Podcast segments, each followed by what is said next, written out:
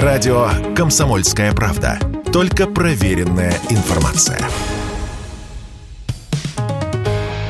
«Экономика» на Радио КП. Здравствуйте, дорогие слушатели радио «Комсомольская правда». В эфире наш ежедневный обзор самых важных экономических новостей. И давайте я вам расскажу, как я вчера пытался купить наличную валюту. 18 апреля российским банкам разрешили продавать наличную валюту. Я решил, пора по банкам. Взял карточку и отправился. Прямо с утра.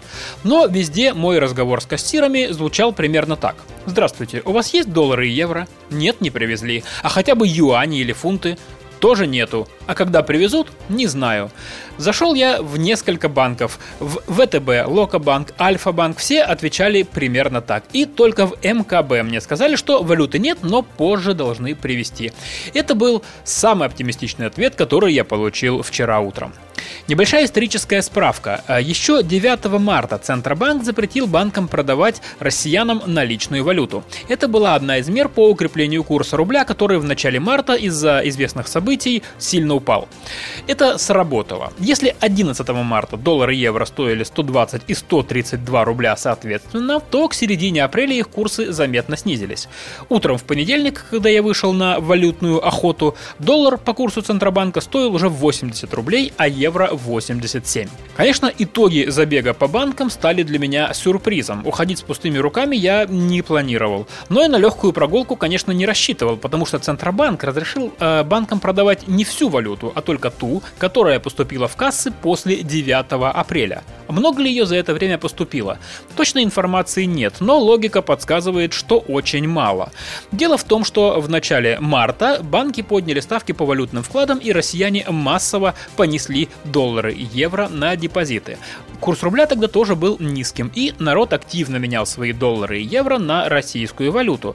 А к апрелю ставки по вкладам снизились, валюта подешевела, и народ перестал нести ее в банки. Поэтому банки и придерживают валюту у себя. Извиняйте, друзья, баксов нема. Вернувшись несолоно хлебавши после хождения по банкам, я не успокоился. Я позвонил на горячую линию каждого из них и везде получил такой же самый ответ. Когда и в каком отделении будет валюта, не знаем. Сходите туда лично. Я, конечно, могу сходить, мне не сложно, но вот по какому курсу я смогу купить валюту, если она все-таки появится в кассах? Ведь многие россияне, и я тоже, отправились в банки в понедельник, потому что опасались, что доллары и евро потом подорожают. Есть ведь такой закон экономики. Когда спрос на валюту растет, то ее курс поднимается. А раз доллары и евро теперь можно продавать, то спрос на них явно вырастет. Но, как поясняют эксперты, если разрешение на продажу наличной валюты и повлияет на курс рубля, то не сильно. Гораздо серьезнее на него сейчас влияют большие объемы экспортной выручки и сильно сократившийся импорт.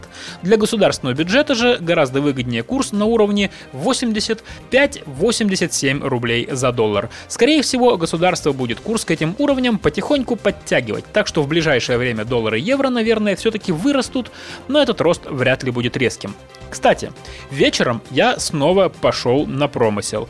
Обошел еще несколько банков, в том числе Росбанк, Кредит Европа, Россельхозбанк, и мне там тоже сказали, что валюты нет, когда будет, не знаем. А вот в МКБ, как и обещали, ее подвезли. Правда, евро стоил 92 рубля. Я не стал покупать его по этой цене, возможно, я об этом потом пожалею. Ну, жизнь покажет. И еще одна новость из банковского сектора – у Центробанка своя, скажем так, спецоперация. Он уже почти два месяца борется с инфляцией.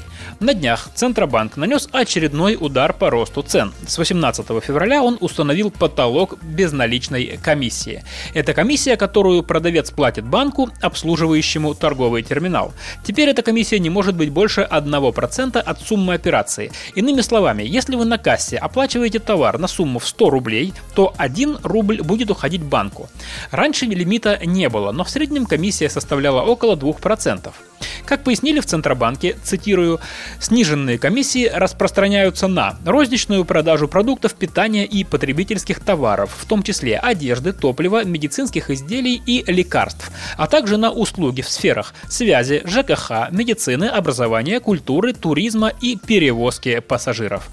С одной стороны, для потребителей такое снижение комиссии это, конечно, хорошо. Продавцы смогут снизить цены или хотя бы не так сильно их повышать. Но с другой стороны, пострадает те, кто пользуется картами с кэшбэком. Ведь кэшбэк банки выплачивали именно с комиссий, которые брали с продавцов. И некоторые банки уже объявили о том, что программа кэшбэка будет изменена. По данным экспертов, каждая вторая банковская карта в России имеет тот или иной кэшбэк. За год банки выплатили клиентам по программам лояльности 114 миллиардов рублей. Чтобы получать еще больше информации и эксклюзивных материалов, присоединяйтесь к радио «Комсомольская правда» в соцсетях. В отечественных социальных сетях. Смотрите новые выпуски на Рутьюбе, читайте телеграм-канал, добавляйтесь в друзья ВКонтакте, подписывайтесь, смотрите и слушайте. Радио «Комсомольская правда». Самая оперативная и проверенная информация в эфире и соцсетях.